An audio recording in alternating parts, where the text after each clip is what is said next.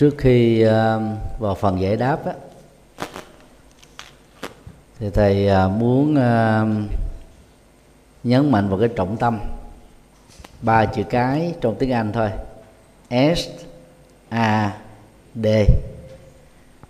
Đọc và nôm na là set tức là nỗi buồn khổ nỗi sầu bi nỗi bi lụy và nỗi khổ tâm.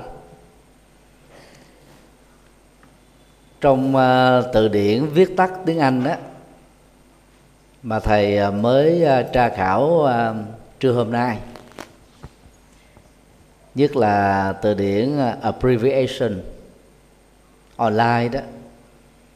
Thì uh, set đó, viết tắt của tất cả là 75 cụm từ và tổ chức.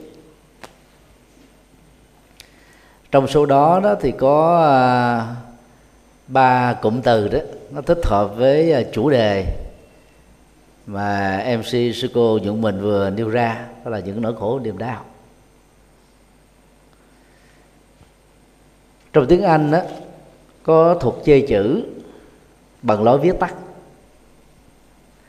nhằm mà gây cái sự tập trung và chú ý của chúng ta về những ký tự mà người đặt ra đó đó đã cố tình ráp nối lại với nhau.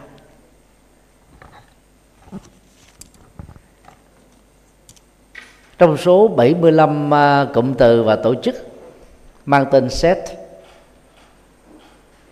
thì à, từ à, social anxiety disorder thuộc về tâm lý học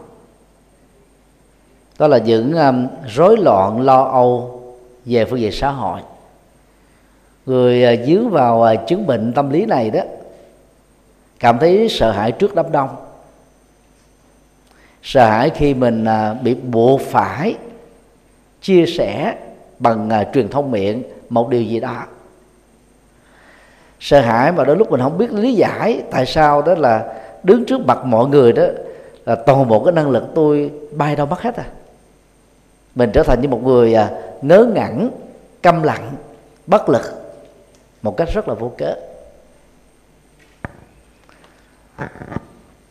Từ à, thứ hai là seasonal affected disorder. Đó là rối loạn ảnh hưởng bởi mùa và đây cũng là một cái phức cảm tâm lý. Và có một phần á, thuộc về à, trầm cảm. Khi mà con người bị ờ, dướng dứa vào cái chứng bệnh trầm cảm đó thì cái thời điểm mà phát xuất ra cái chứng bệnh đó nếu nó liên hệ đến một cái mùa nào đó ở trong năm thì tự động cũng năm sau vào cái mùa đó đó cái cái rối loạn ảnh hưởng bởi cái mùa đó nó, nó tạo ra một cái ám ảnh liên tưởng ấy, lại tái xuất hiện. Và bệnh nhân á, trong tình huống này đã cảm thấy mình trở nên bất lực. Buồn chán sầu bi u não bế tắc. Và đó cũng là chứng bệnh cần được vượt qua. Cụm từ thứ ba được à, bác sĩ đỗ hồng ngọc đề cập trong à, buổi chia sẻ sáng nay. Stressed anxiety and depression. Căng thẳng lo sợ và trầm cảm. Thì giữa ba cụm từ đó cụm thứ ba này là, là nặng nề nhất. Thầy uh, chia sẻ um, câu chuyện có thật xảy ra vào um, cuối năm 2015 một anh à, phật tử làm ở một công ty lớn, với vai trò là trưởng phòng. Tháng 11 của năm 2015 đó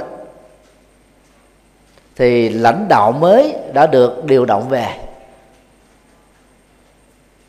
Và tất cả các trưởng phòng đó cần phải làm quen với lãnh đạo mới để tìm một cái cơ hội khẳng định sự giữ lại cái vị trí mà mình đang có hoặc may mắn hơn là thân thân tiết thường lãnh đạo mới là nhân sự mới. Còn phật tử này đã nỗ lực hết mình bằng tài năng, trách nhiệm, cam kết và tính hiệu quả của công việc. Đúng một cái, sau 10 ngày tổng giám đốc mới được à, à, điều động các công việc ở trong công ty đó. Thì cậu phật tử trưởng phòng này đó bị giáng chức. Và cái thời gian à, ra hạn cho cậu ấy đó phải thu xếp để chuyển giao đó là 10 ngày. Đó là nỗi à, căng thẳng rất lớn phát xuất từ một cái lo lắng. Tưởng chừng như là bình thường nhưng đã trở thành một hiện thực lo lắng của cậu ấy là làm thế nào để tôi lấy đồng được uh, ship mới? Vốn á, hoàn toàn không hề biết gì về tôi. Làm thế nào á, để hài lòng hết tất cả các nhân viên cấp dưới để tiếp tục họ ủng hộ cái vai trò lãnh đạo của mình? Các cái lo lắng đó à, làm cho cô ấy trở nên bị căng thẳng. Rồi à, buồn ăn bỏ ngủ đúng một cái đó cái lo đó trở thành một hiện thực. Cô ấy bị à, sốc toàn tập đến chùa giác ngộ để tư vấn. Như thầy khuyên á nỗi lo lắng á, không giải quyết được vấn đề gì. Cứ làm hết uh, trách nhiệm năng lực tâm huyết mà mình đang có. Việc á, xảy ra như thế nào đó thì hoan hỷ chấp nhận như thế đó vì nhân như vậy, duyên như vậy, điều kiện như vậy, hoàn cảnh như vậy, nỗ lực như vậy, nhân sự như vậy, cái tình huống như vậy thì nó phải dẫn đến một cái kết quả được gọi là như vậy. Ở đây, người nỗ lực đó với một cái cái mất xích của cái những cái như vậy đó không có lỗi lầm gì hết á. Lo lắng gì cho mệt. Vì lo lắng dẫn đến sợ hãi lo sợ thì dẫn đến căng thẳng. Mà căng thẳng đó không ờ, vượt qua kịp thời thì dẫn đến bị trầm cảm. Cậu này bị cả ba chứng bệnh đó cùng một thời điểm trong vòng nửa tháng khi chủ mới vào thay ngôi thôi. Suốt ờ, uh, 10 ngày uh, buộc phải uh, chuyển giao công việc cho một trưởng phòng mới đó cậu ấy uh, ăn ngủ không yên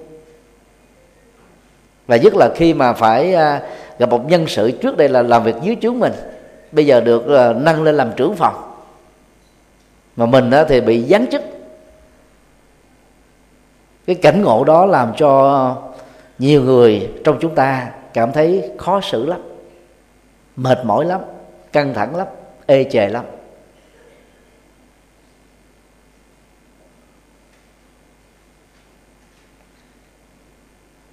Không nghe theo lời khuyên chân thành.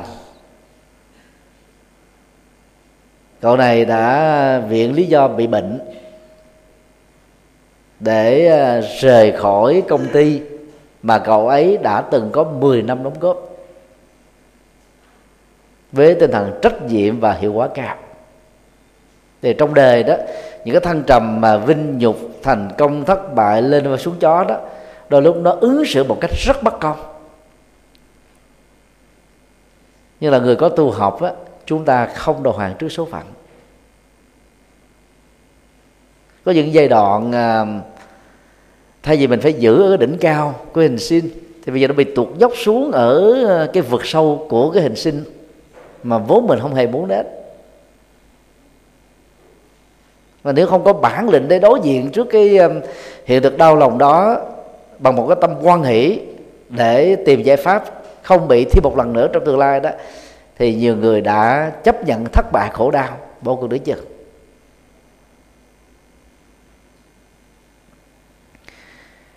Nghỉ ở nhà, nhưng mà báo với công ty rằng là tôi đã được nhận việc ở một vai trò tương đương ở công ty lớn hơn. Để thể hiện cái gì? Cái sự tự ái. Nước bóng dình tức là tự trọng. Tôi rất có giá trị. Công ty mà không biết ờ, trưng dụng tôi đó là một lỗ lã về phía công ty. Cái thông điệp mà anh ấy muốn gửi đến cho người ship lãnh đạo không nhận ra được cái tài năng của anh là chỗ đó. Nhưng mà họ có quan tâm gì đến cái thông điệp đó đâu. Đôi khi anh ấy phải đóng một cái vai giả mà trên thực tế thì chẳng có công ty nào kêu. Đang ờ, là chờ tìm việc mới ở nhà. Cái trạng thái đóng vai giả đó đó làm cho người bị cái cái ờ, cảnh huống không như ý đó khổ đau cùng cực. Và điều đó đó là một trạng thái của trầm cảm. Tức là cái cảm xúc và đau khổ đó làm cho mình bị chìm sâu xuống cái bế tắc. À, không muốn giao du tiếp xúc với mọi người cắt đứt cái quan hệ nghề nghiệp quan hệ xã hội. Giam mình ở trong một căn phòng chìm sâu trong nỗi cô đơn và trống vắng đó là một bế tắc. Do đó um, mỗi khi đó, nỗi khổ niềm đau tấn công các bạn,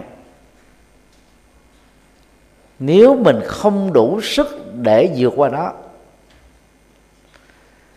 đừng nên trở nên vô tâm với những lời khuyên chân thành mà về bản chất đó, nó là những giải pháp cái lòng tự ái khi núp bóng với sự tự trọng đó thì làm cho chúng ta trở nên là một tiến trình tự sát. Lo lắng căng thẳng trầm cảm. Và về bản chất đó thì cái tiến trình à, cảm xúc à, phức, phức tạp này đó nó là một nỗi đau dai dẳng gọi là trương sinh mà không được điều trị.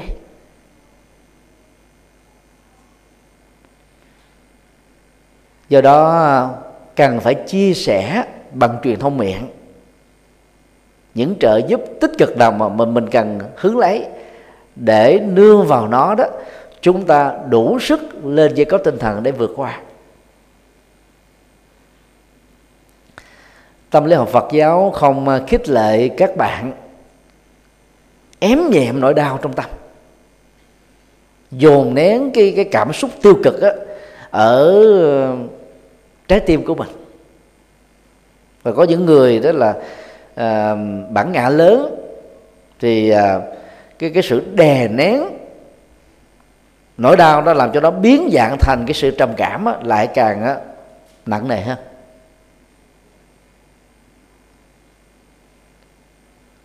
Chúng ta cần phải à, nhận thức rõ đó công bằng xã hội là một khái niệm lý tưởng không bao giờ có thật một cách tuyệt đối.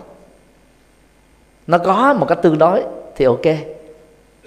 Đừng nghĩ rằng là hoa kỳ đó là nơi mà giấc mơ mỹ được thực hiện. Có thể giúp cho các bạn nó đạt được cái công bằng tuyệt đối, đó là giấc mơ thôi. Còn hiện thực mỹ thì khác à không có nơi nào trên quả địa cầu này có cái công bằng xã hội đúng nghĩa của nó và tương tự là tự do tôn giáo tự do ngôn luận à, tự do theo nghĩa. Mà những chính thể à, tự do dân chủ và tư bản đó mong mong đợi đó có thể đạt được một trăm phần trăm. Dầu là ở bất kỳ nơi nào.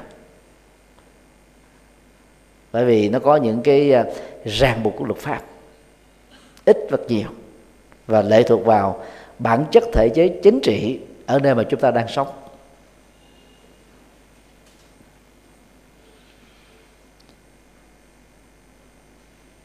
Bằng à, bản lĩnh đối diện với hiện thực mà nó khổ niềm đau đang có mặt đó, các bạn sẽ trở nên điềm tĩnh hơn, sâu sắc hơn. Và theo lời Phật dạy là gì? Truy tìm nguyên nhân của khổ đau nằm ở chỗ nào? Phần lớn chúng ta bị thất bại trong việc truy tìm nó thôi. Nhưng mà mình không đủ sức để à, chẩn đoán gốc rễ khổ đau. Của lo lắng căng thẳng trầm cảm thì hãy nhờ những người có năng lực chuyên môn. Cái kinh nghiệm à, thực tiễn đó có thể giúp cho chúng ta sớm nhận diện và tìm ra giải pháp để vượt qua. Phần lớn à, các bạn á, có thói quen là gì? Lý giải cái khổ đau của mình. Cái chuyện đó không cần phải lý giải. Cái mà chúng ta cần là giải pháp chứ không phải là lý giải. Giải pháp để kết thúc nó. Còn lý giải đó thì chúng ta sẽ ờ, gọi là kể tội nè. Nào là người thân của tôi tệ hại như, như thế kia nào là hoàn cảnh nó bất hạnh như thế nọ nào là cái ờ, sự đẩy đưa của cuộc sống. Đó là những cách chúng ta lý giải thôi. Mà về bản chất đó lý giải nó có một kẻ đồng minh là biện hộ. Để nhằm giải thích, thỏa đáng sự thất bại của mình ta. Đang khi đó, cái mà chúng ta cần là giải pháp bền vững để khắc phục. Nếu không thành công ở đợt này, thì nó không tái diễn ở tương lai. Thêm một lần nào nữa.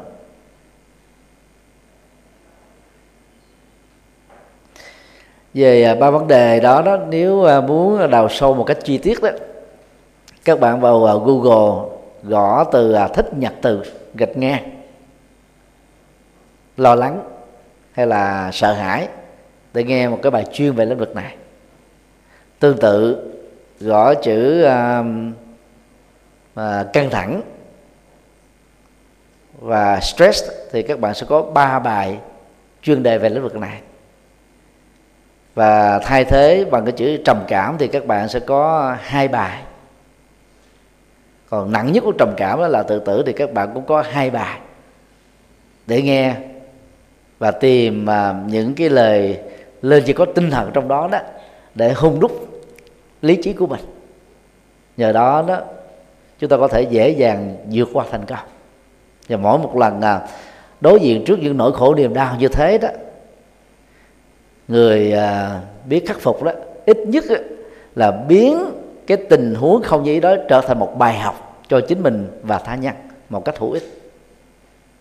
Chứ đừng bao giờ trả giá cho một cái gì đó một cách vô dụng.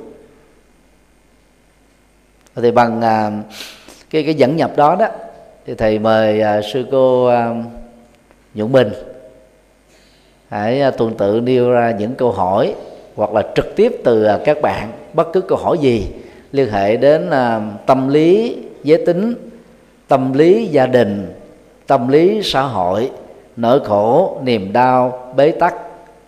Mà đến lúc mà mình là muốn à, tự mình à, là phá nát nó nhưng bị thất bại. Thì những à, lời góp ý sẽ trở thành một dữ liệu tham khảo hữu ích. Mời các câu hỏi. Dạ. À, con xin nêu câu hỏi đầu tiên. Dạ bạch thầy cho con hỏi người trẻ chúng con phải cư xử và có thái độ ra sao trước những thông tin xuyên tạc về luật pháp, kích động chống phá nhà nước, xuyên tạc về phật giáo. Hiện nay có rất nhiều người trên facebook dùng mạng xã hội và youtube kích động bạo lực và có rất nhiều người tham dự. Dạ đây là câu hỏi đầu tiên ạ. Giới hạn của luật pháp là bỏ qua sự quản lý về những thông tin mang tính là sai lệch về truyền thông. Từ à, các phương tiện à, truyền thông xã hội. Hiện nay thì chưa có quốc gia nào à, là là nhấn mạnh về góc độ này. Cho nên những kênh truyền thông lớn như là Twitter, Facebook hay là YouTube, Google và những cái trang mạng miễn phí lớn đó gần như là cho phép à, sử dụng tự do để à, giải bài quan điểm cá nhân của mình. Thì lợi dụng vào những cái sơ hở của luật pháp đó, rất nhiều người đó đã tạo ra là hàng trăm nickname, mở vài cho đến vài chục các account trên các cái diễn đàn này để nói xấu bất kỳ đối tượng nào mà họ không thích. Thì luật pháp nước nào cũng à, nghiêm cấm về vấn đề dù cáo xuyên tạc nói xấu. Nhưng mà cái khó ở trong ờ, cái thế giới ảo đó thì phần lớn người ta không dùng là tên tuổi thật địa chỉ thật con người thật và tính uh, chịu trách nhiệm pháp lý về những vấn đề thương tổn đến uh, con người và xã hội nói chung đó thì là không khó thực hiện được. Do đó tôi cho rằng là đến lúc nào ấy thì các quốc gia cần phải ràng buộc những uh, tập đoàn lớn phát triển về các cái trang mạng xã hội đó phải chịu trách nhiệm pháp lý. Chứ mà không người ta sẽ lợi dụng vào nó để xuyên đặt người khác. Còn à, bày tỏ tự do ngôn luận đúng với luật pháp cho phép á, thì đó là điều rất đáng làm. Nước nào cũng có một cái à, khung hình về tự do ngôn luận khác nhau còn chuyện ờ, chống đối nhà nước đó đối với các nước tư bản là chuyện bình thường. Người ta được quyền bày tỏ quan điểm đồng tình và không đồng tình. Chửi mỗi miệng người ta ngưng. Cũng chả ai cần quan tâm gì nó làm gì. Mà trong ờ, những thể chế ờ, xã hội chủ nghĩa đó, thì đó là điều cấm kỵ. Đó là điều cấm kỵ và luật pháp quy định như thế thì người nào chống đối nhà nước đó, thì tự động đó là đặt mình trong một cái tình huống mà nó có thể dẫn đến những cái ờ, bị ờ, phạm tội. Đó là điều dạy dột đó luật pháp là tương đối. Cái gì mà chúng ta không đồng tình á, thì ờ, bằng văn bản, bằng sự vận động góp ý luật thì được quốc hội thông qua. Trước khi quốc hội thông qua thì nó có một à, à, quỹ ban dự thảo. Dự thảo hay hay dở nó lệ thuộc vào cái kiến thức và cái chủ trương của những người làm ra đó. Và biểu quyết là theo đa số cho nên đó không có luật nào là tuyệt đó do đó có những thứ chúng ta không thích chúng ta đành phải chấp nhận. Còn à, chống đối cá nhân dưới hình thức là xuyên tạc vu cáo đó là một cái hiện tượng rất xấu mà xảy ra thường xuyên ở trong cộng đồng người Việt Nam ở trong nước và nước ngoài. Nếu các bạn um, sử dụng những trang mạng bằng uh, tiếng Anh đó chúng ta hiếm thấy hiện tượng này lắm. Vì uh, người nước ngoài người ta không có thói quen là ám sát tư cách cá nhân của những người mà mình không thích. Họ dùng những cái lời nói rất là lịch sự để tranh biện mang tính học thuật cao. Chứ không có khinh thường cái người kia là ngu dốt à, tệ bạc thế này thế nọ. Rồi còn vấn đề đúng hay sai đó thì để cho người đọc tự à, đánh giá thôi. Người ta đưa ra các luận điểm rằng à, theo tôi đó vấn đề này phải là như thế này.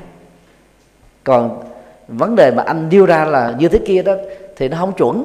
Chứ ta không nói là anh trình độ thấp kém, ngu dốt, mà làm giáo sư làm gì? Viết sách làm gì? Không đáng là học trò của tôi thế rồi. Những cái cách mà nhục mạ như thế là hiếm khi nào thấy trong cộng đồng nói tiếng anh.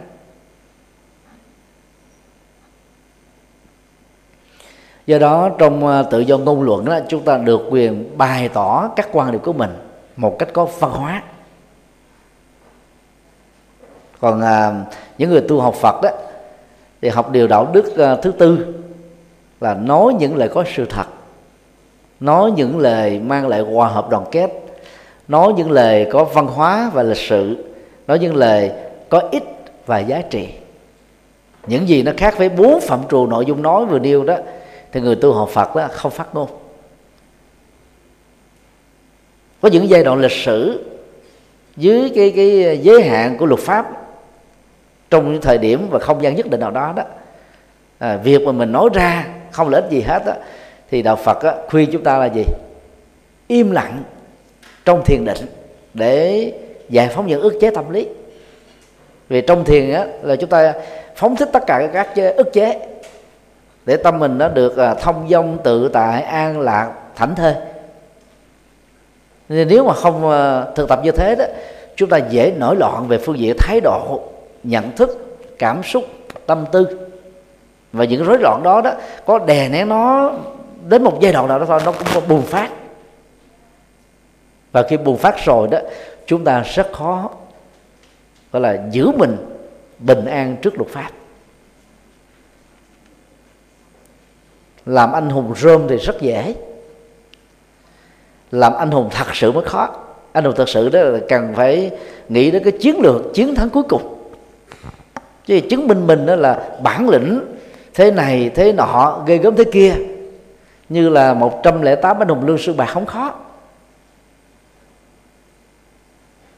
Nhưng mà làm thế nào đó để đạt được cái kết quả có ích cho bản thân mình và ảnh hưởng tích cực cho tha nhân đó, nó là vấn đề mà chúng ta cần phải đặt ra. Để biết lúc nào đó thì mình nên à, kiên nhẫn chờ đợi.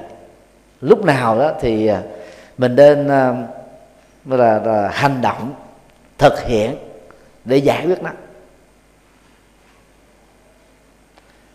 Do đó những người tu học phật đó cố gắng không lợi dụng vào cái quyền tự do ngôn luận của bản thân được luật pháp bảo hộ để thương tổn người khác bằng những điều không có sự thật.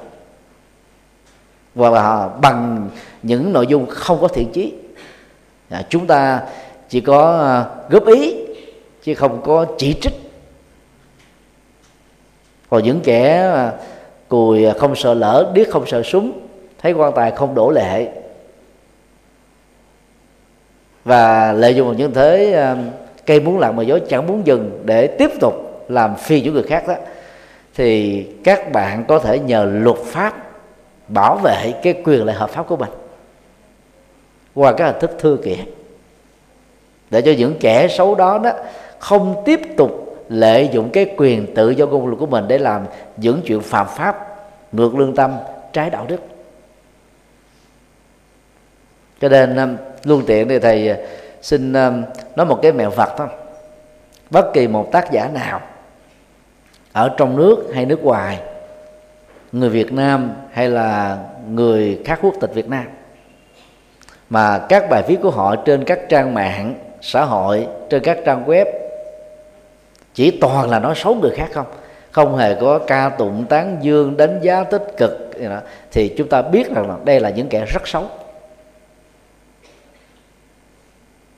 Cho nên những thông tin mà họ nêu ra, chúng ta không đáng mất thời giờ để đọc.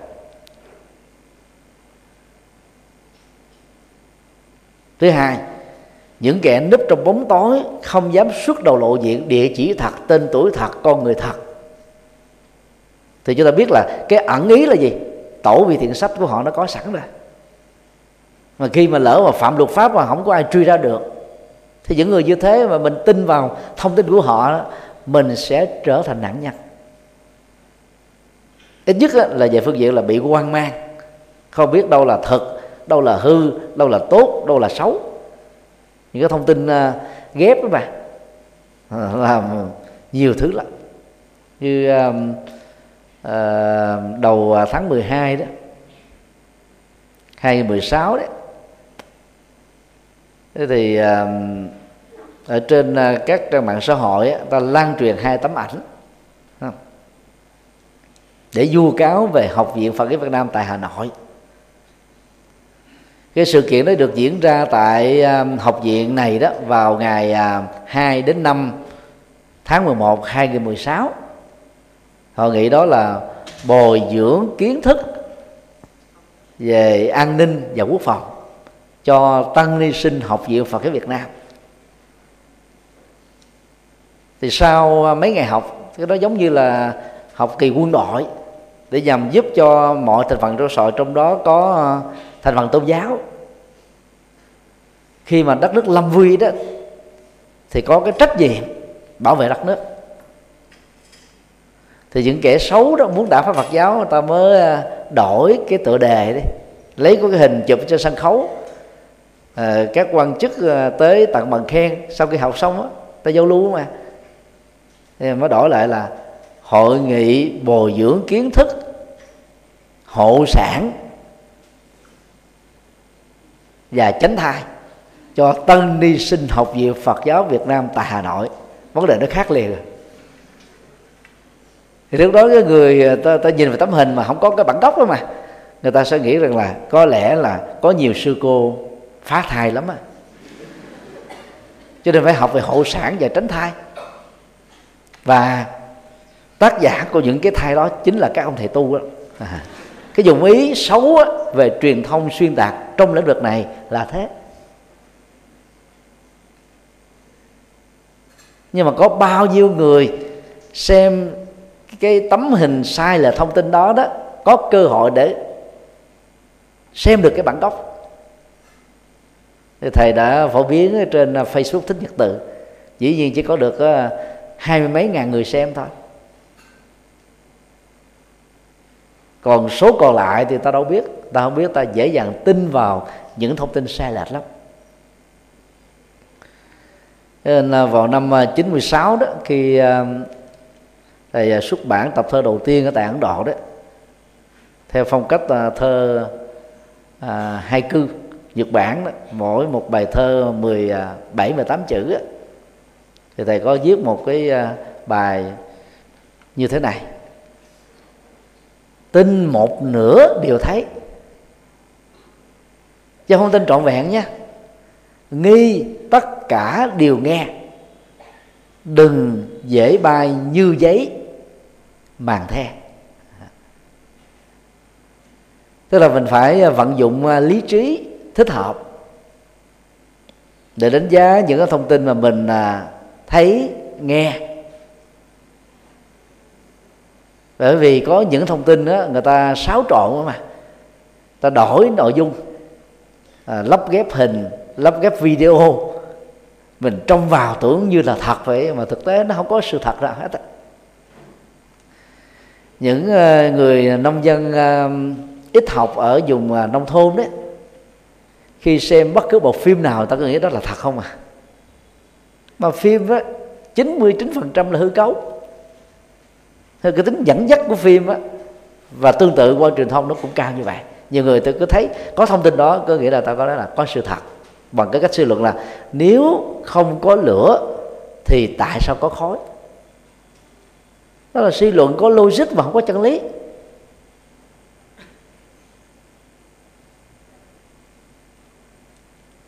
Cho nên chúng ta phải hết sức cẩn trọng. Và trong thời đại này đó, bằng cái sự tìm kiếm ở trên Google, chúng ta tìm ra được hết rồi đối chiếu để à, tránh cái hiện tượng sai lệch. Thì nói tóm lại đó, chúng ta phải tự bảo hộ mình trong thế giới truyền thông. Hiện tượng vàng thao lẫn lộn về nội dung thông tin đó là rất cao.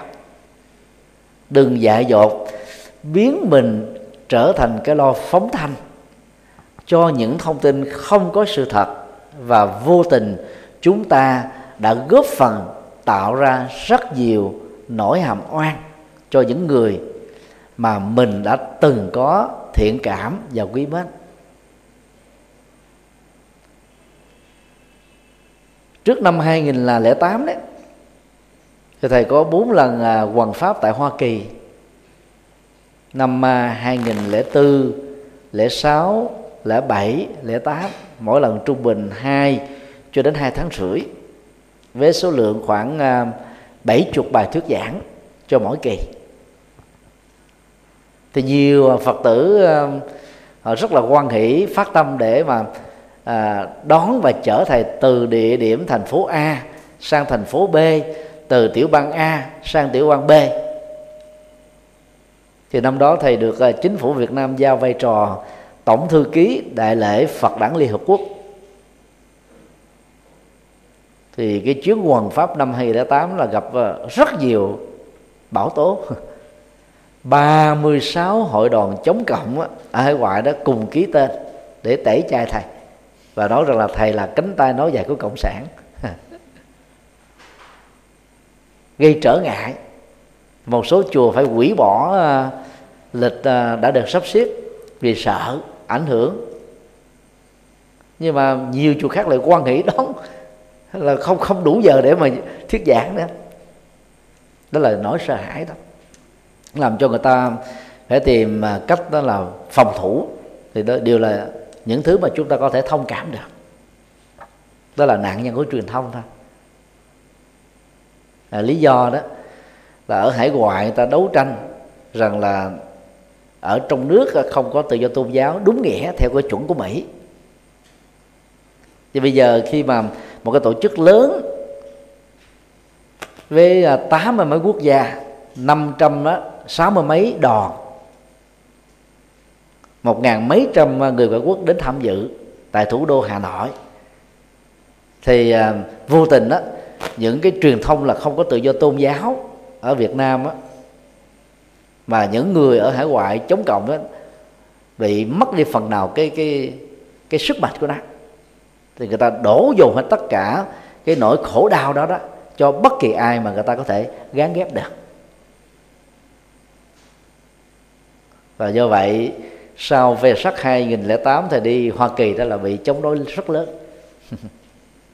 Chống đối chưa từng có và chỉ à, đứng thứ hai sau sự chống đối mà quần chúng cực đoan ở Hoa Kỳ dành thì thiền sư à, Thanh Từ thôi. Thầy là người thứ hai bị chống đối nặng và đưa một cái ví dụ cá nhân đó để nó nó rõ ràng, để chúng ta dễ hiểu thôi.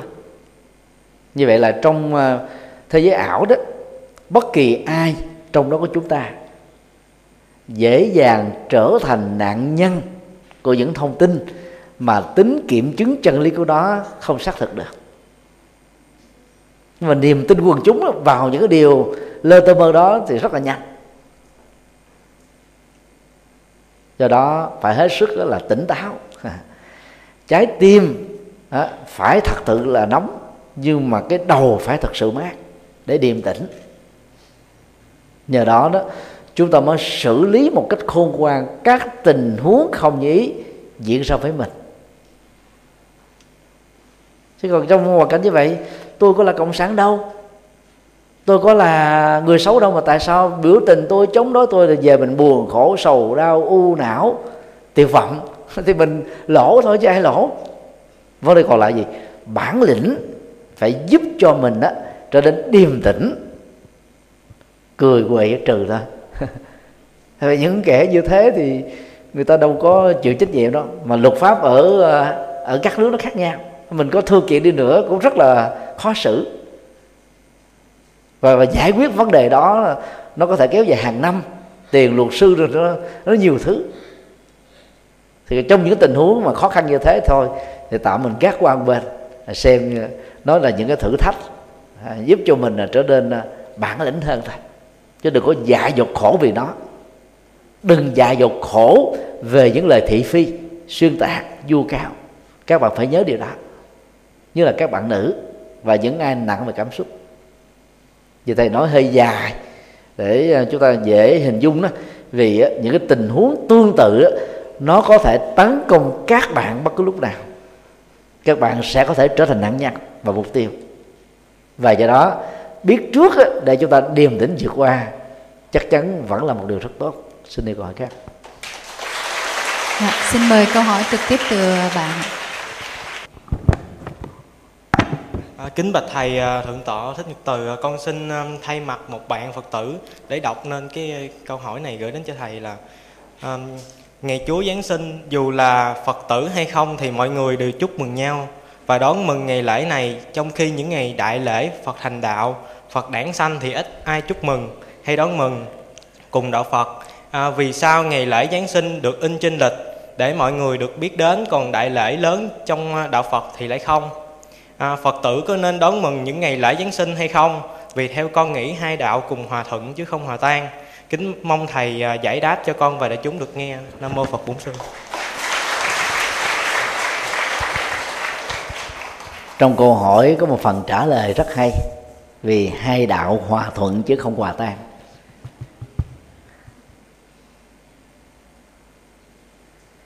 Thực tế đó Chúa à, Kitô không sanh vào ngày 24 tháng 12 dương lịch. Theo phần lớn à, các nhà nghiên cứu độc lập, thì à, Chúa à, Kitô sanh vào tháng 3 dương lịch. Giáo hội Vatican đó họ biết là từ thời điểm nào, đã chuyển từ tháng 3 đó trở thành cái ngày cuối năm dương lịch. Vì ngày đó đó suốt cả một tuần lễ.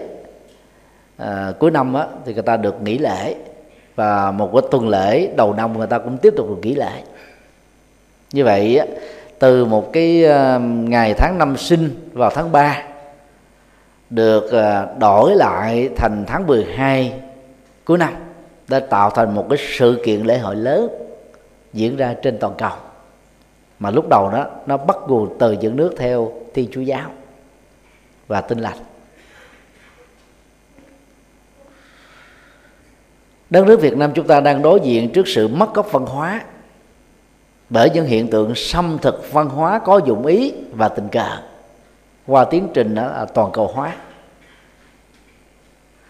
Nếu các bạn à, đến những nước à, Trung Đông, nơi mà hồi giáo là đại đa số đấy thì ngày 24 tháng 12 dương lịch đó, không là ngày gì hết á. Không ai ăn mừng.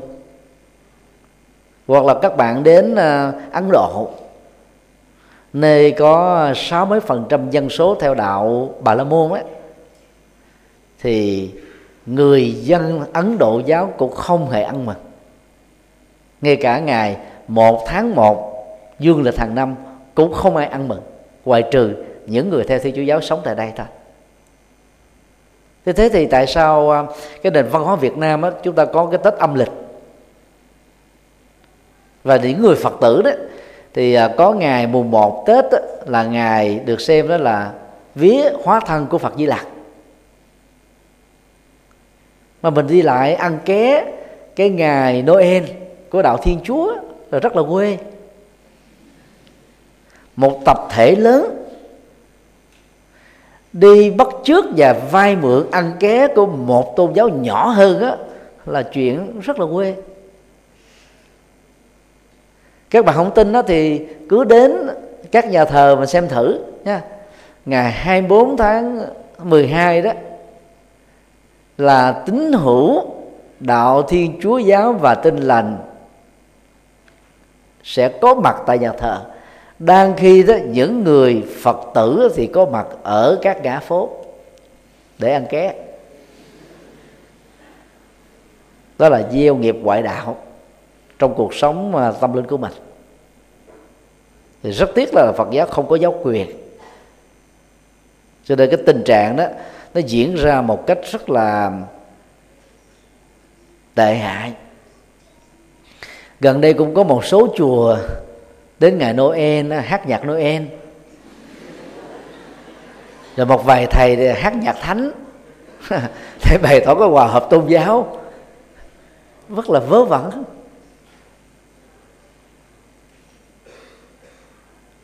Chúng ta là những người phật tử may mắn được học nền minh triết và đạo đức số một của đức phật.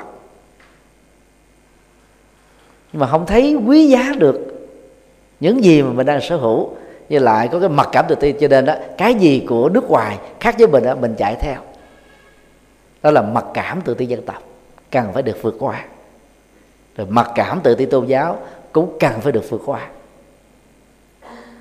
Cho nên là phật tử đó, thì bất cứ những sự kiện của các tôn giáo khác, dù là lớn cao đi nữa, chúng ta không cần phải tham gia. Dầu có bị bắt buộc giả sử về sau này đó nước Việt Nam à, biến ngày Noel đó, trở thành là ngày à, quốc lễ đi nữa thì ngày hôm đó các bạn cũng không nên hưởng ứng dưới các hình thức khác nhau. Chẳng hạn như là gửi thiệp chúc mừng Noel hay là nhắn tin Noel rồi truyền thông Noel. Cái chuyện đó là chuyện của các tôn giáo khác không phải của mình.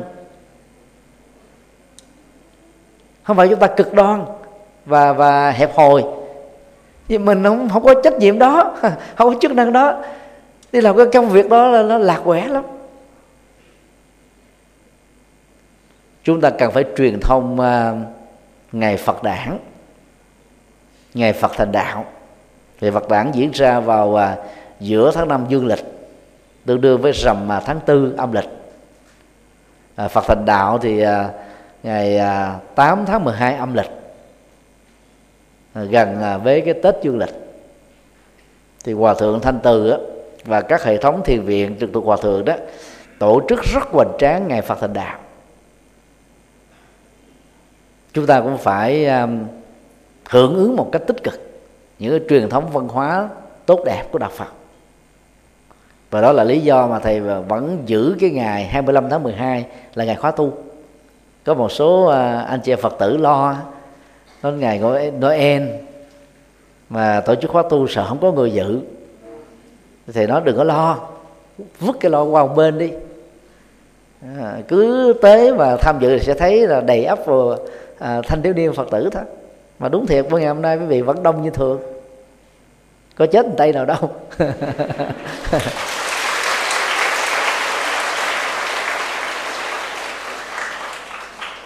À, xin đi câu hỏi khác dạ con chào thầy ạ. À, chào quý vị ạ. À, những cái câu hỏi vừa rồi thì con cũng muốn hỏi thầy là sắp tới thì con sẽ du học và con sẽ học là ngành về uh, văn hóa. Và uh, con thì theo Phật rất là lâu rồi vì con ở Huế. Và hiện tại thì con đang trên quá trình làm tìm hiểu sâu hơn về đạo Phật uh, trong cái thời gian mà con còn lại ở Việt Nam. Thì những cái câu hỏi vừa rồi thì khi mà trong quá trình toàn cầu hóa làm sao để con đi du học mà con không phải uh, con vẫn hòa nhập. Nếu mà con không tham gia những hoạt động văn hóa ở bên kia thì con không thể hòa nhập được. Vậy thì uh, thầy có cái cách nào để cho con vừa uh, khi mà con du học thì con vừa tôn vinh cái uh, uh, giá trị uh, về Phật giáo của mình đối với các bạn nhưng mà con cũng có thể hòa nhập mà không hòa tan được không ạ? Cái đó rất dễ. À, để làm được việc đó đó thì à, các bạn trẻ có cơ hội à, làm việc và sinh sống ở nước ngoài đó, cần lưu ý một số điều như sau. Điều một á, hãnh diện tự hào và sống với nền văn hóa Việt Nam qua các cái cái hoạt động văn hóa ở trong cộng đồng của mình, trong gia đình mình và với bản thân của mình ví dụ như ờ, các chị phụ nữ mà mặc áo dài và đội chiếc nón lá đó, mà đứng ờ, phất phơ trước gió đó, nhìn nghiêng đó thì ờ, thân thể chị phụ nữ như thế tạo thành chữ S của Việt Nam. Thì mỗi một chị phụ nữ đó đó đang là truyền bá hình ảnh Việt Nam cho nước ngoài. Nó rất là quen thuộc. Đang khi hội nghị APEC xảy ra tại Việt Nam cách đây 10 năm đó quyền thủ các quốc gia, trong đó có tổng thống Bush, mặc áo dài khăn đóng. Mà người Việt Nam bây giờ mặc cả với nó, so cho nó là quê mùa. Lâu lâu mới đem ra mặc một lần thôi. Còn mình mặc đồ tây, bị tây hóa hết á. Đó là bị mất gốc. Cho nên mình phải hãnh diện tự hào và sống với nó. Rồi khi mà mình à, có cái sự khác biệt á, thì các bạn sẽ đón nhận được sự trân trọng từ huệ quốc các bạn cứ lưu ý điều đó và các bạn sẽ thấy nó là một sự thật. Điều hai đó, hòa hợp với nền văn hóa mới để chúng ta có thể tương tác và sống với nó, nhưng chúng ta không đánh mất gốc của mình đang có. Thì giống như các thầy ở vai trò lãnh đạo giáo hội đó, thì đến mùa Noel đó, các vị linh mục rồi thậm chí là giám mục hay hồng y thì theo vai trò. Đều được mời đến dự cái lễ Noel. Thì để hài hòa tôn giáo đó, thì đến dự. Đến dự không có nghĩa là mình ca ngợi cái ngày đó. Rồi đến tương tự trong ngày Phật đản đó, thì Phật giáo cũng mời lãnh đạo của các tôn giáo khác đến tham dự để hài hòa.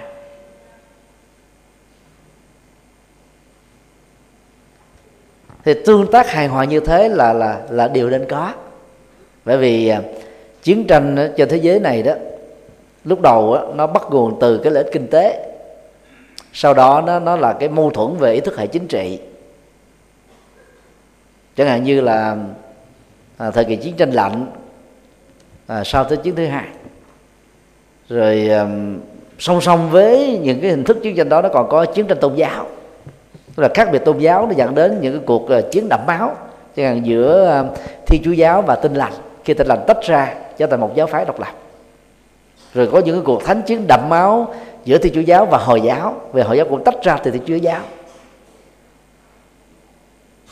Do đó, khi mà các vị lãnh đạo, các tôn giáo mà hài hòa với nhau đó, thì những cái cuộc xung đột đẫm máu dưới những cái tôn giáo đó sẽ được kết thúc mặc dù trong lịch sử thì Phật giáo chưa từng tạo ra những cái cuộc thánh chiến như các tôn giáo vừa nêu, nhưng mà việc hòa hợp, nhất là trong bối cảnh của nhà nước xã hội chủ nghĩa, vốn chủ trương như thế đó, thì đó là một điều rất cần thiết thôi.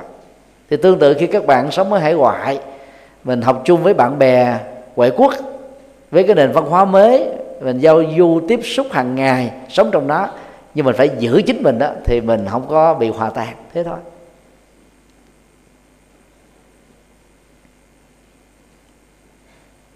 Điều ba là mỗi khi có những sự kiện văn hóa lớn mà cộng đồng người Việt Nam tổ chức đó, thì các bạn Việt Nam nên mời bạn bè quốc tế của mình đến dự để thấy rõ những giá trị văn hóa, những cái đẹp, cái hay mà người Việt Nam với 4.000 năm lịch sử đã từng có.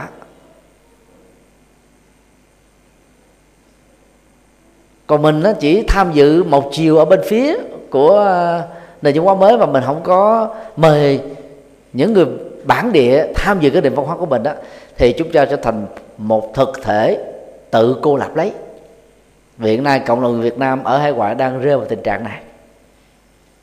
Nhất là ở các chùa đó những ngày lễ hội lớn chỉ phục vụ cho người Việt Nam thôi. Ngoại trừ uh, trường phái của thiền sư Dứt Hạnh tổ chức uh, các sinh hoạt và khóa tu cho cộng đồng quốc tế còn các chùa Việt Nam còn lại phần lớn chỉ tập trung phục vụ cho người Việt Nam. Và đó là một cái ờ, thiếu sót lớn. Cái bản chất về cái đẹp văn hóa của Việt Nam không được lan tỏa rộng khắp toàn cầu, cho công dân toàn cầu. Về phương diện này người Việt Nam hải ngoại nên tham khảo bài học kinh nghiệm của cộng đồng Tây Tạng. Từ năm 1959 khi bị lưu vong thì Đức Đà Lê Lạt Ma và nhiều vị Lạt Ma tái sinh đó,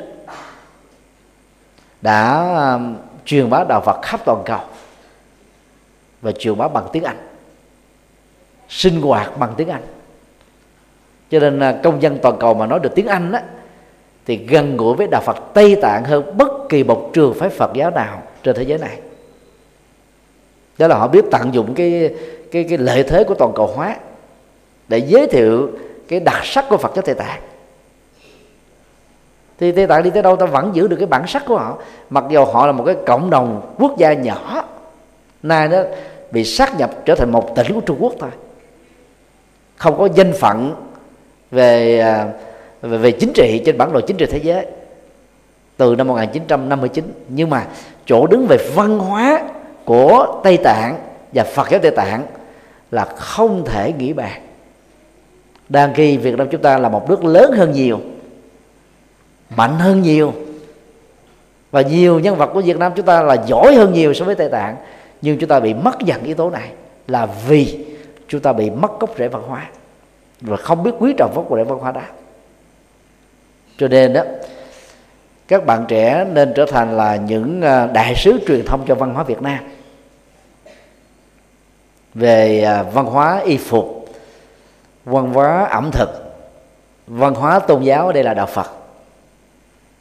Văn hóa ứng xử, văn hóa giao tế à, mang cái chất đó là Việt Nam theo hướng là cao cấp và có giá trị đó.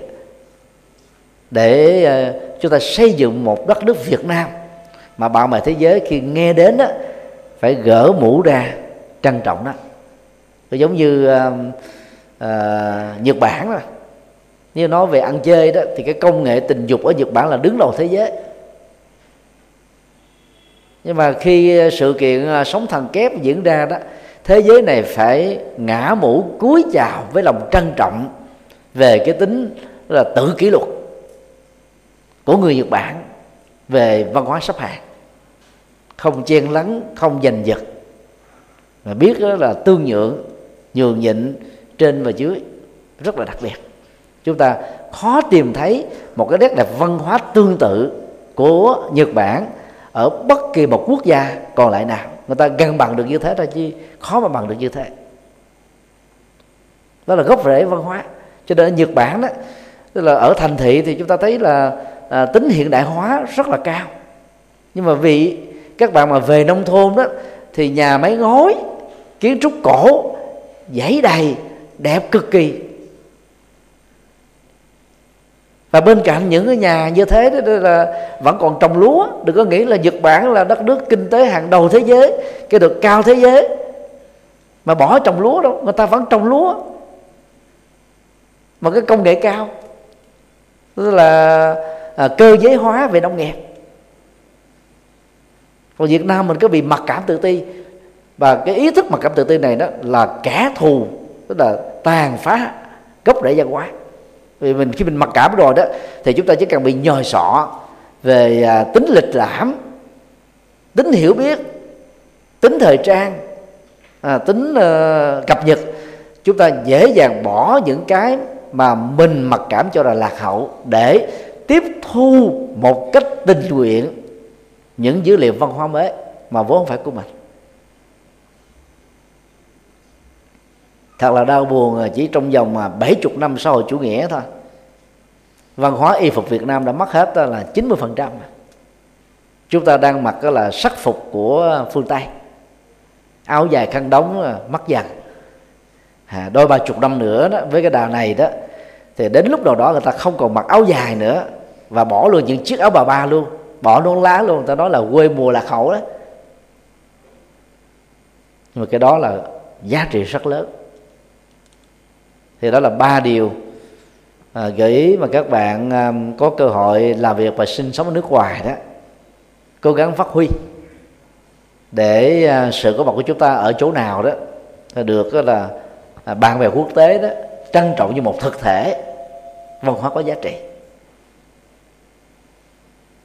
Nên là ý thức việc đó nhiều năm qua khi đi hội nghị Phật giáo quốc tế là thầy mặc áo Nhật Bình của Việt Nam, không đụng hàng với Trung Quốc. Thì mắc mới gì mà mình phải bị liệt vào nhóm Trung Quốc? Về quan hệ quốc tế, mọi quốc gia, giàu lớn hay nhỏ đều bình đẳng. Và phải được là tôn trọng ngang nhau. Cho nên đó chúng ta phải hãnh diện tự hào với cái văn hóa mà mình đang có. Và bằng cách đó đó chúng ta sẽ được trân trọng. Còn à, cắt đứt gốc rễ của mình chạy theo một cái gốc rễ khác đó chúng ta trở thành là người bắt chước thôi. Mà bắt chước đó không phải là chính mình nữa. Bắt chước là một tiến trình trở thành trở thành một cái không giống ai. còn giữ cái gốc rễ văn hóa của mình á một cách linh hoạt thì chúng ta không trở thành bảo thủ. Những cái hay cái tích cực thì mình vẫn tiếp thu. Nhưng mà gốc rễ của mình á thì mình phải biết trân trọng để người khác mới trân trọng về mình. Xin à, mời câu hỏi khác. Kính bạch thầy à, xin thầy cho con biết một vấn đề về yêu thương. Đó là việc yêu thương thần tượng của giới trẻ hiện nay. Con cũng đang thương một bé ca sĩ nhí. Con dành nhiều thời gian theo dõi một mọi hoạt động về bé vui buồn hờn giận cùng bé bảo vệ bé trước những người nói điều xấu trên mạng. Và con thấy nhiều bạn trẻ mê thần tượng dù chưa gặp thần tượng một lần nào chưa tiếp xúc một lần nào con không rõ nó là tốt hay xấu và nên hay là không nên. À, con xin thầy giải thích.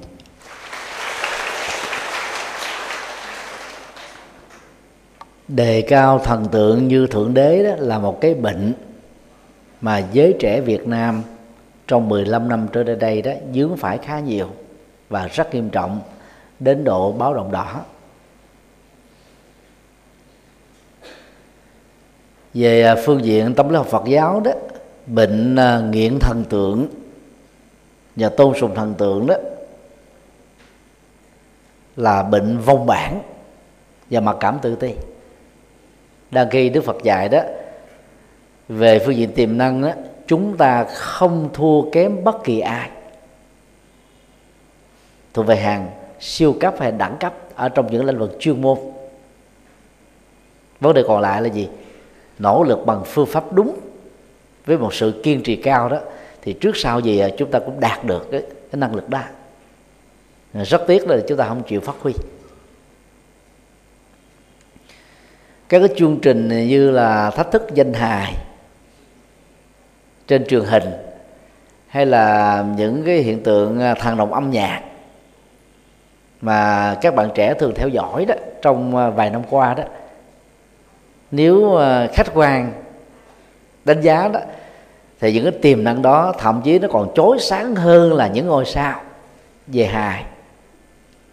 Mà có điều là gì họ không có sân khấu để biểu diễn đâu thì truyền hình trực tiếp đã làm cho họ chói sáng. Nhưng mà sau đó thì họ không biết cách để à, tạo cái mối đối kết thông qua cái sự à, trợ giúp tích cực của truyền thông. Cho nhiều người đó, sau những cái cuộc thi đó, đó thì trở thành bình thường trở lại. Là khi về năng lực đó họ không thua kém ai. Khi mà các bạn à, cảm thấy thần tượng một người nào đó thì mình xem hình ảnh người đó là như là thần. Nó gắn với thần tượng mà hình ảnh của một người phạm được nâng lên thành thần. Cho nên từ đó chúng ta à, có thói quen là gì? Thích đi theo dõi qua truyền thông từng bước chân lời ăn tiếng nói sinh hoạt di chuyển của thần tượng đó chúng ta dán mắt vào cuộc đời của người đó chúng ta thăng trầm với những cái thăng trầm của người đó cái đó phật giáo gọi là chấp nhân. Thì trong bốn cái loại chấp ấy, mà kinh uh, kim cang nêu ra đó nó có hai loại chấp rất là nguy hại. Chấp ngã chấp nhân. Hai loại chấp còn lại là chấp chúng sinh và chấp thọ giả. Nhân là người khác. Tập hợp nhiều người khác thì trở thành là chúng sinh. Và trong bản thân chúng ta trong người khác và trong tập thể đó thì có cái mạng sống được gọi là chấp thọ giả. Thọ là mạng sống. Như vậy mặc cảm tự ti và không ờ, phát huy tiềm năng đặc biệt mà con người vốn có đó, làm cho chúng ta rơi vào bệnh, gọi là, thần tự hóa người khác. Khinh thường người khác đó là một điều nên tránh rồi. Nhưng mà thân thượng hóa người khác đó, thì chúng ta sẽ trở thành là cái bóng mờ thôi. Rồi chúng ta trở thành là những người là ủng hộ một cách cuồng tính binh vực, bao che, biện hộ cho người mà mình thần tượng thì chẳng hạn như um, hiện tượng uh, nhạc um, sơn tùng mtb à, ờ, trước cái chuyến uh, viếng thăm của tổng thống obama thầy cũng biết uh, cậu này là ai? Vì thầy có nghe nhạc bao giờ đâu. Mình lắng nghe cái bài phát biểu của uh, tổng thống barack obama đề cập đến uh, uh, hiện tượng nhạc sơn tùng thầy mới search trên mạng thì mới phát hiện ra đó là đây là một nhân vật à, rất là đa tài. Trong đó có cái tài là cốt nhái, nhạc là phong cách của người khác, nhất là những người nổi tiếng ở nước ngoài. Thì chẳng hạn như à, bài à, chúng ta không thuộc về nhau à.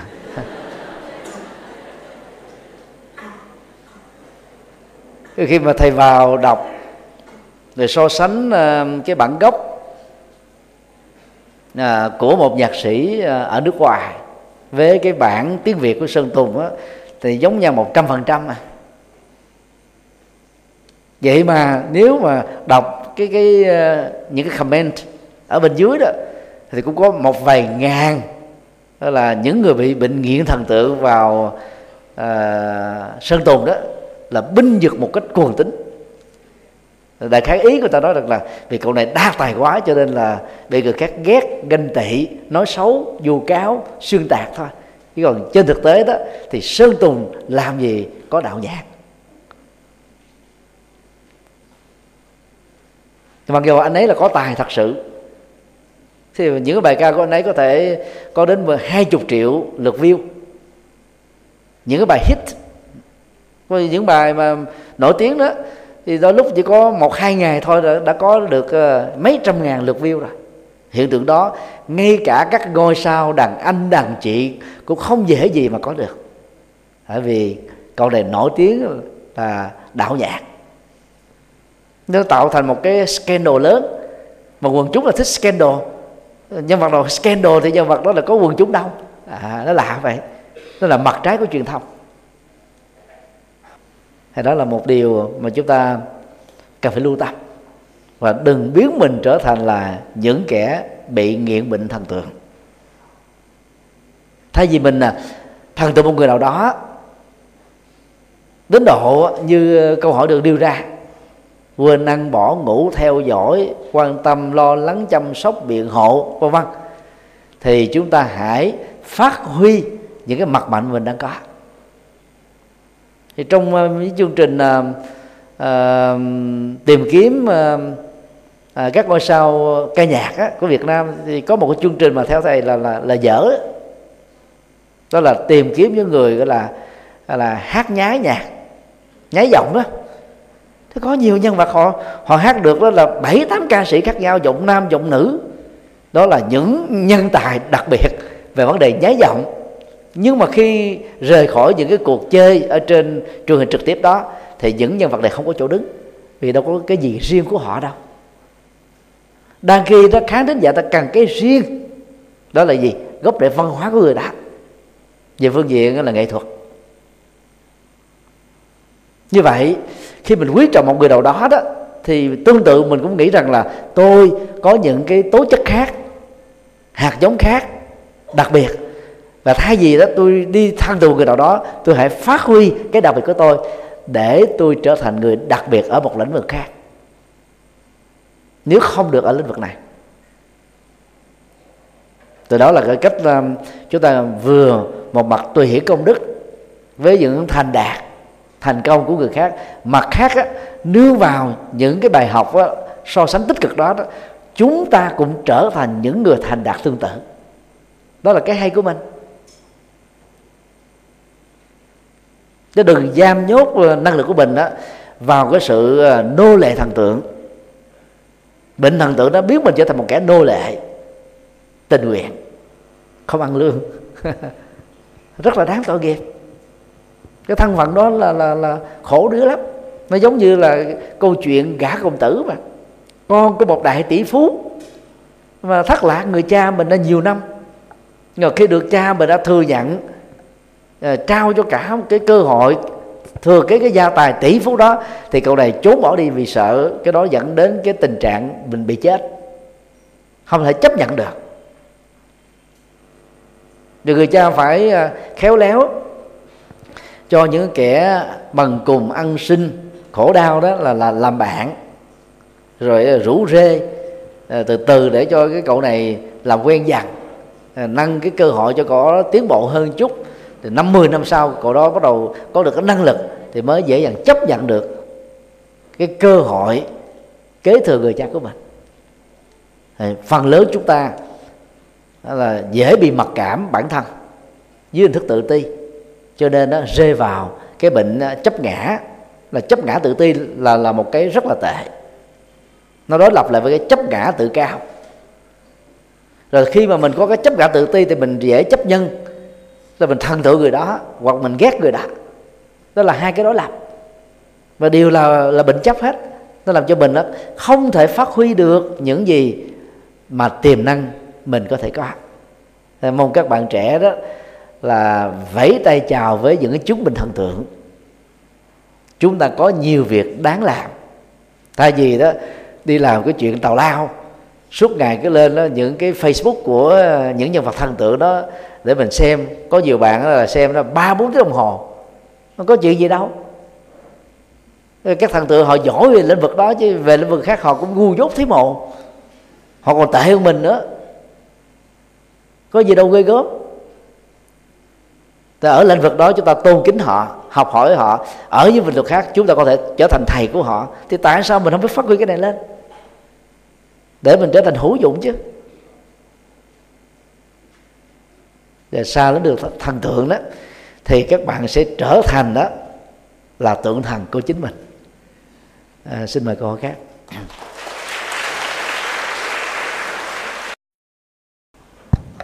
Dạ nam mô bổn sư thích ca mâu ni phật. Dạ thưa thầy cho con hỏi là trích dẫn trong quyển kinh phật cho người mới bắt đầu trang 110 có câu là không truy tìm quá khứ không ước vọng tương lai. Thì có một cái luận điểm à, có vẻ là mâu thuẫn với uh, cái luận điểm trên đó là tuổi trẻ là phải có hoài bão và phải có ước vọng tương lai. Cùng với đó là có một câu là bồ tát sợ nhân người sợ quả. Tức là khi bồ tát thực hiện hành động của mình tức là phải quán chiếu tương lai và hướng về tương lai trước khi thực hành. Dạ con xin hết.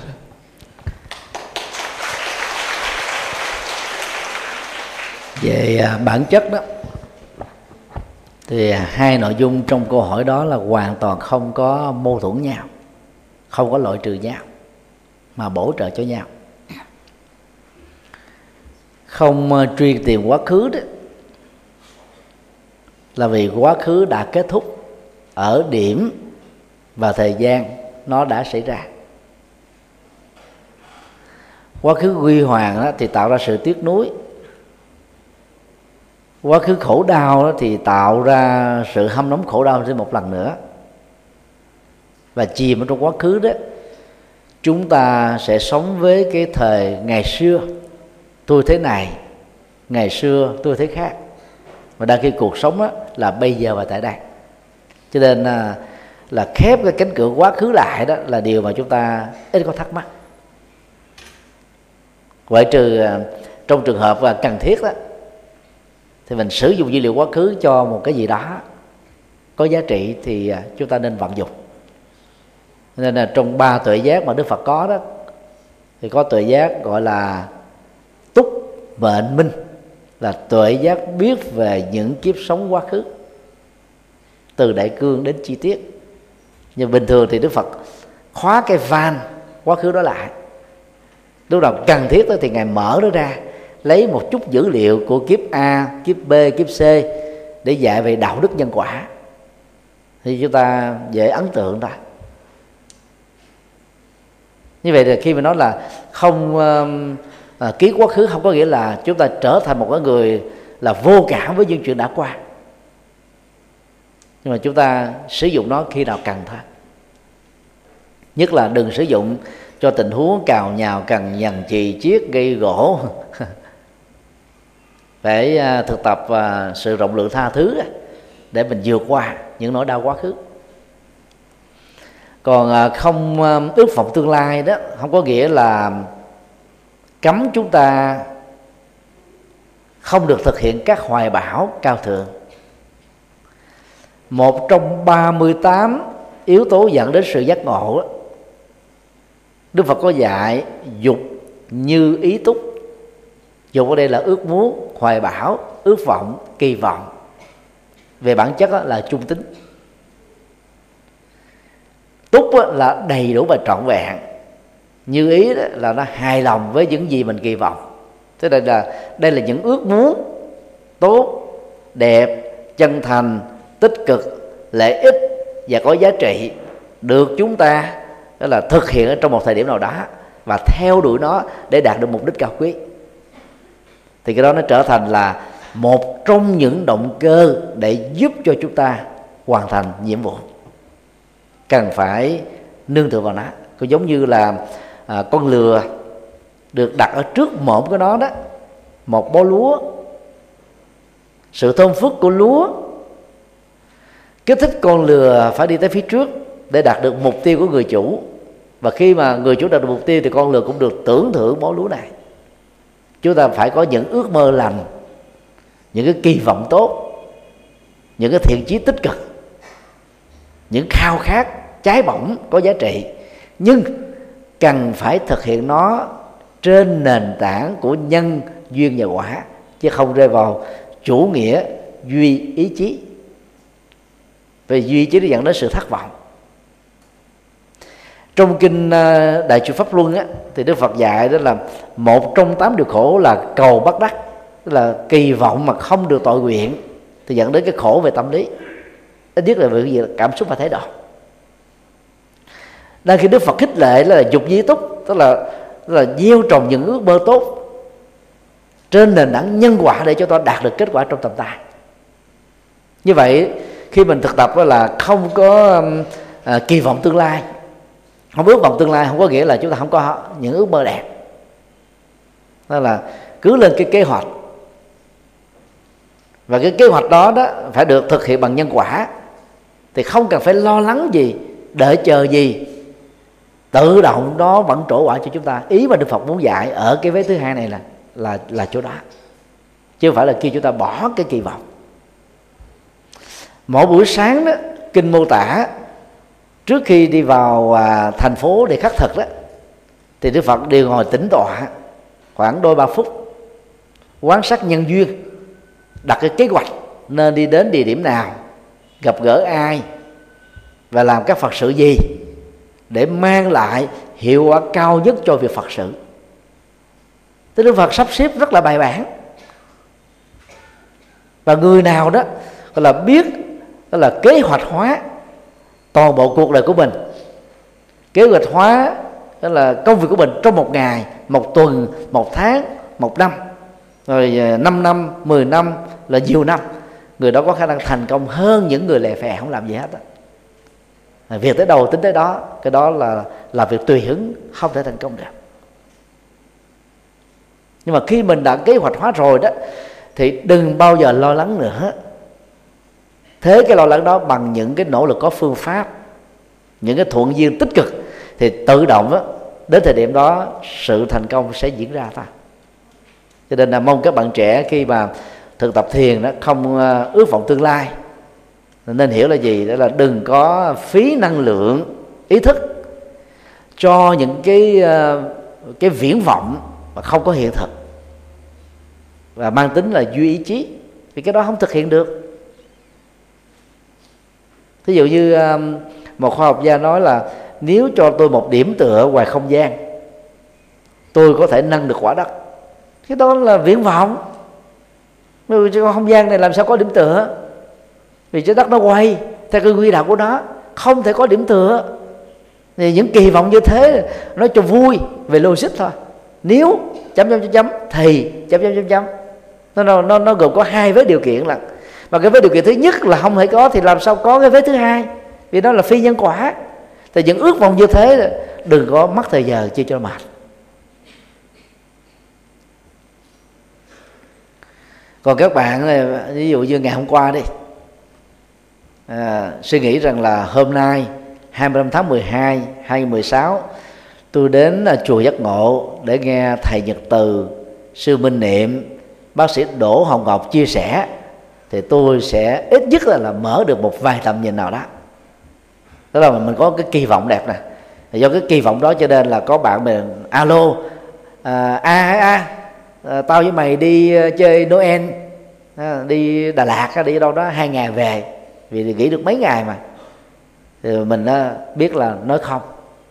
Thì mình biết rất rõ là cái kỳ vọng của mình vào ngày mai tức là 25 tháng 12 là một ngày tích cực hơn có giá trị hơn là những cái đi tào lao đó. Và cái kỳ vọng đó nó giữ mình lại được chứ. Nó trở thành một cái nguồn động lực rất là tích cực. Không thể bỏ nó được. Và trước khi giác ngộ với cội bồ đề đức phật đã đặt ra một cái kỳ vọng lớn. Nếu không đạt được giác ngộ dưới cội bồ đề, dầu thịt nát xương tan, tôi quyết chí là không thể rời khỏi đây. Đó là một kỳ vọng mang tính là cam kết kiên định về lập trường. Cho nên là từng tình huống mà bản chất của sự kỳ vọng đó nó, nó thuộc về cái gì? Ở đây đức phật khuyên chúng ta là đừng chạy theo những cái duy ý chí. Đừng quá lo lắng tại vì mình lo quá đó nó làm cho mình khổ thôi. Chuyện nhiều khi ngày mai mới xảy ra mà bây giờ đã lo rồi. Mà có lo cũng không giải quyết được chuyện gì. Cho nên hãy là buông hết mọi gánh lo đi đặt kế hoạch xong là cứ thản nhiên mà sống là làm đúng cái quy trình đó. Có những cái quy trình rất là tào lao. Phải làm đúng cái quy trình nhân quả đó thì mới xong được. Còn việt nam đó không mọi cái trục trặc đó, khi mà báo chí hỏi chúng tôi kiểm tra rồi à, đây là đúng quy trình bổ nhiệm đúng quy trình xả lũ đúng quy trình tham nhũng đúng quy trình. Đó là những quy trình tào lao. Quy trình đó là, đi theo đó là đổ nát hết quỷ diệt hết. Quy trình thế nào mới là quan trọng? Chứ còn đúng quy trình thì có gì là quan trọng đâu. Cho nên đó cái việc đúng quy trình phải được diễn ra theo nhân, đầy đủ, duyên thuận lợi. Để có được kết quả như ý. Mời các bạn nêu câu hỏi cuối cùng.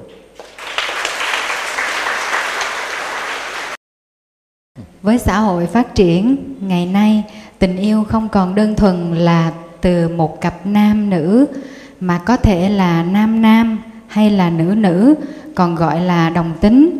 À, và theo con được biết thì ở Việt Nam mình các bậc phụ huynh không chấp nhận con mình khi tình yêu đó xảy ra. Phụ huynh xem đó là bệnh hoạn là bất thường. Vì vậy các bậc phụ huynh có quan niệm và định kiến đó là đúng hay sai? Xin thầy nói rõ hơn về vấn đề này. À, được không ạ? Và con còn một câu nữa là thầy cho con hỏi đồng tính có phải là nghiệp xấu do mình đã gieo hạt xấu nên mình phải trả? Có cách nào để gỡ bỏ hạt xấu đó không ạ? Dạ xin hết có hai à, quan điểm sai lầm á, gắn kết với câu hỏi mà chúng ta cần nỗ lực vượt qua. Thứ nhất đừng bao giờ xem người đồng tính là một loại bệnh. Và do đó đó chúng ta có cần phải đi truy tìm cái quá khứ kiếp trước của mình làm cái gì sống thế nào ra làm sao mà bây giờ mình rơi vào cái tình trạng mà là lúc đó mình không thừa nhận chính mình. Để đặt mình vào trong cái tình huống á là lén lén lúc lúc thôi. À, trước mặt mọi người đó là mình mang cái cái giới tính của thân phận cơ thể nhưng mà sau lưng mọi người đó, thì mình mang cái cá tính đối lập với cái cái cái thân phận cơ thể mình đang có. Đó là một cái sự dần vật của nỗi đau về phương diện thái độ và cảm xúc. Trong kinh nó có đề cập đến à, năm loại à, giới tính thứ ba. Từ lâu rồi 26 thế kỷ. Thì ngày xưa đó thì dùng bằng cái thuật ngữ à, uh, huỳnh môn hoặc là đọc một âm khác là hoàng môn. Nhất là giới luật uh, đạo phật là quy định rất rõ. Loại một á, là mang thân thể nam nhưng cá tính nữ. Loại hai đó là mang thân thể nữ nhưng mà cá tính nam. Loại ba đó mang thân thể nam mà có bộ phận sinh dục nữ và nam. Loại bốn đó, là mang thân phận nữ mà có bộ phận sinh dục nữ và nam.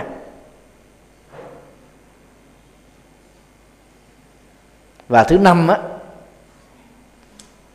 đó là tình trạng đồng cảm và sống với cái lối sống của những người đồng tính. Ta gọi là hội chứng. Bắt đầu từ những cái thông cảm hoặc là tội nghiệp. Thì trong hai dạng đầu đó, có loại đó là thể hiện cái giới tính đối lập với thân phận từ lúc mà lên 6 7 tuổi thôi. Số lượng này không nhiều. Đại đa số đó nữ đến tuổi 27 28. Nam đó, đến tuổi 30 33. Thì tự động á cái cái lối sống đó là đối lập hoàn toàn với cái thân thể của mình.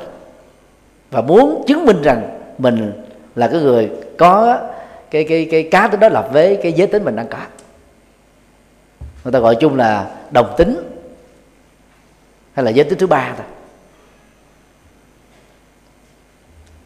Thì theo thầy suy luận đó là những người rơi vào tình trạng giới tính thứ ba đó là đang có một cái đã từng có một cái mâu thuẫn tâm lý. Chẳng hạn như là ở cái kiếp ờ, trước nhất ờ, gần đây nhất đó, đang mang cái thân phận là người nam. Và thấy chán ghét nó bởi vì khổ đau nhiều lầm than nhiều đang khi thấy nhiều chị phụ nữ là được là người nâng kẻ đón. Cho nên đó là khởi lên nhiều cái ý muốn liên tục. Giá mà kiếp sau tôi được làm người nữ thì số biết mấy. Mà tính tình người nam thay đổi. Cho nên khi sinh ra đó à, thì làm thân nam nhưng mà xin lỗi sinh ra thì làm ô môi. Mà tánh là đực rửa về tính cách nó đâu thay đổi đâu. Cái nguyện vọng và nỗ lực để thay đổi, về thân thể thì có, mà tính cách không thay đổi. Còn có những người nữ đó, thì à, cũng à, nỗ lực là chứng minh mình à, muốn mình trở thành thân nam, nhưng mà không chịu nỗ lực. Ờ, cuối cùng trở thành đó là bd ra được thân phận nam mà tánh tình là nữ tức là không thay đổi tính cách. Thì tình trạng đó nó dẫn đến là lỡ cỡ cái cái sai lầm thứ hai đó là thiếu sự cảm thông từ các bậc cha mẹ. Vì thầy đã làm tư vấn cho khoảng ba chục trường hợp như thế này. À, nhiều người cha đó là muốn tự tử luôn. Khi thấy đứa con trai của mình kỳ vọng đó là nói vô tông đường đó, là một người đó có giới tính thứ ba. Còn một số bà mẹ thì không chấp nhận. Cứ nghĩ là đứa con gái mình đã bị tâm thần. Đang khi đó nó là giới tính thứ ba. Chỉ biết thương những người nữ khác thôi thì châu nam hay hay nữ á, thì người thuộc giới tính này đó vẫn có tình trạng cái gì? À, một người nam đóng vai vợ một người nam đóng vai chồng. Và trong người nữ cũng có tình trạng như thế một người nữ đóng vai chồng một người nữ đóng vai vợ. Chúng ta cứ uh, suy nghĩ đơn giản đó là cái nghiệp riêng. Đừng có truy lùng quá khứ chi cho nó mệt. Hãy quan hỷ sống với nó. Và gia đình đó gồm cha mẹ người thân cũng phải quan hỷ ủng hộ mà không á là vô tình đó đẩy người thân thuộc giới tính thứ ba này vào một cái cái vùng tối mà cái khổ đau về cảm xúc dần xé về về thái độ làm cho họ sống không yên, ngủ không ngon. Thầy tin tưởng rằng là thế giới này ngày càng phát triển. Cái tự do tôn trọng về cái quyền giới tính thứ ba đó sẽ được đề cao. Đến lúc đầu đó đó luật pháp sẽ phần lớn ở các quốc gia cho phép là hôn nhân đồng tính.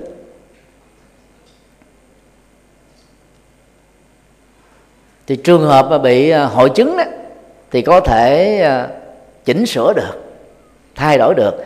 Nhưng bị ở cái tuổi thiếu nhi hoặc là đến cái tuổi uh, uh, gần hết cái tuổi uh, thanh niên đó bắt đầu nó chuyển qua thì cái đó là không điều trị được. Người đó phải mang cái thân phận đó, ít nhất thì mấy chục năm còn lại của cuộc đời này với cái thân phận đó. Cho nên là chúng ta phải chấp nhận thân phận đó như một loại biệt nghiệp. Và đừng nên phân biệt đối xử. Cái đó không phải là bệnh tâm thần. Không phải là những chứng bệnh tâm lý gì hết trơn á. Nó là một loại biệt nghiệp hồi sáng thì thầy có nghe bác sĩ à, đỗ hồng ngọc nói về những nghiên cứu à, ở anh, về hiện tượng à, cá giới tính thứ ba, cá đực, mà thương cá đực, rồi cá cái thương cá cái. Rồi cái kết luận của những nhà nghiên cứu học đó là vì người ta đổ nhiều cái thuốc mà phá thai đó, phòng ngừa thai nhiều xuống cái cái dùng nước đó, cho nên nó ảnh hưởng đến gì thì theo thầy, đây là những kết luận đó rất là chủ quan. Còn theo theo đạo Phật đó nha. Thế thì à, trong tất cả các loài động vật, nếu người, con người có giới tính thứ ba thì động vật cũng có giới tính thứ ba. Nó như một loại biệt nghiệp thôi. Chứ không phải là do cái loại thuốc đó mà sinh ra. Nếu mình mà nói là loại cá giới tính thứ ba do thuốc à, ngừa thai mà sinh ra, thì trước khi có thuốc ngừa thai của con người cách đây đó là 26 thế kỷ, Đức Phật đã đề cập đến năm loại này, thì cái gì sinh ra, người giới tính thứ ba đó. Lúc đó có thuốc người thay đâu. Nên đổ thừa cho cho vấn đề đó. Như một lý giải khoa học về vấn đề này là không có chuẩn xác lắm. Biệt nghiệp của những chủ loại động vật đó đó ta tạo ra cái lối sống như vậy. Và công việc của chúng ta đó là những người à, công dân toàn cầu phải thừa nhận sự khác biệt đó, tôn trọng sự khác biệt đó để chúng ta hỗ trợ những người đó sống một cách là an lạc hạnh phúc cho chính họ. Tuy nhiên về giới luật Phật dạy đó, thì người giới tính thứ ba không nên đi xuất gia. Là bởi vì đó, ví dụ người à, nam giới tính thứ ba ở trong chùa tăng thì thương các ông thầy tăng. Còn người nữ giới tính thứ ba đó ở chùa ni đấy, thì thương các sư cô ni. Thì đó là lý do mà đức phật thấy rất rõ cho nên ngài khuyên á, người giới tính thứ ba đó nên chọn con đường tại gia. Về sau này phật giáo đại thừa một, một cánh cửa đó là cho phép họ đó thọ với bồ tát phát triển lòng từ bi lớn nhập thế lớn nhưng cũng không thể trở thành người tu. Đó là cái giới hạn duy nhất nhưng mà có thể chấp nhận được. Còn gần đây thì ở phương tây người ta đang tranh luận về vấn đề nhà vệ sinh cho người giới tính thứ ba đó. Ví dụ như là những người nam giới tính thứ ba thì đi vào nhà vệ sinh nữ hay là nhà vệ sinh nam? Đó là một vấn đề đang tranh luận lớn. Còn người giới tính ờ, người, người nữ mà giới tính thứ ba đó thì thực tế đó nha thì họ thích vào nhà sinh nhà vệ sinh nam. Vì vì họ xem họ là người nam mà. Nhưng mà họ bị buộc vào nhà vệ sinh nữ thì những cô phụ nữ khác họ rất là ngại. Khi vì đi vào chung gặp như vậy đó thì họ ngại lắm cho nên đây là một vấn đề đang giải. À.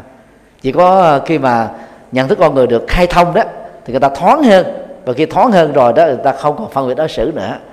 Thì những người giới tính thứ ba, thật sự, thì cho vào cái giờ vệ sinh của giới tính của họ cho rồi, cho xong.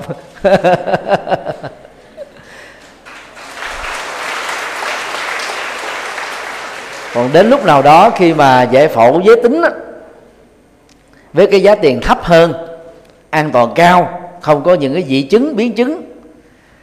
Thì à, những người thuộc giới tính thứ ba nên giải phẫu hết cho rồi. Chẳng hạn như là hương giang idol. À, trước đó thì có thêm à, à, bd cát tuyền vân vân. Người ta mạnh dạng ta giải phẫu trở thành người nữ từ một người nam. Còn tình trạng các chị em phụ nữ đó giới tính thứ ba đó thì rất ngại giải phẫu trở thành nam. Vì đó phần lớn đó, những chị em phụ nữ giới tính thứ ba là có cái thân hình đó nhỏ. Mà khi mình giải phẫu qua người nam thì nó nó mất đi cái lợi thế. Thì có lẽ đó là cái một một rào cản. Cái rào cản thứ hai là tâm lý phụ nữ thì rụt rè. Dầu là tính nam nhưng mà thân phận là là người nữ cho nên vẫn còn những cái rụt rè. Không có mạnh dạng giống như người nam giải phẫu trở thành đó là người nữ ở miền nam nó có một số tỉnh thành đó mà, lễ tang đó. Những cái hội ca bd đó mà, ta đến là tình nguyện ta ca rồi ai muốn cho nhiêu tiền cho. Chứ mình đâu có thấy à, ngược lại là những hội ca ôm môi đâu. Hiếm thấy lắm. Đó là cái tính cách đó rụt rè. Bây giờ mình phải mạnh dạng cũng phải chia sẻ với cha mẹ để đạt được sự cảm thông. Còn ai mà dướng vào cái tình huống đó đó, mà cha mẹ không cảm thông tới, dẫn tới gặp thầy giật từ nói chuyện 10 phút sau là thông cảm hết rồi.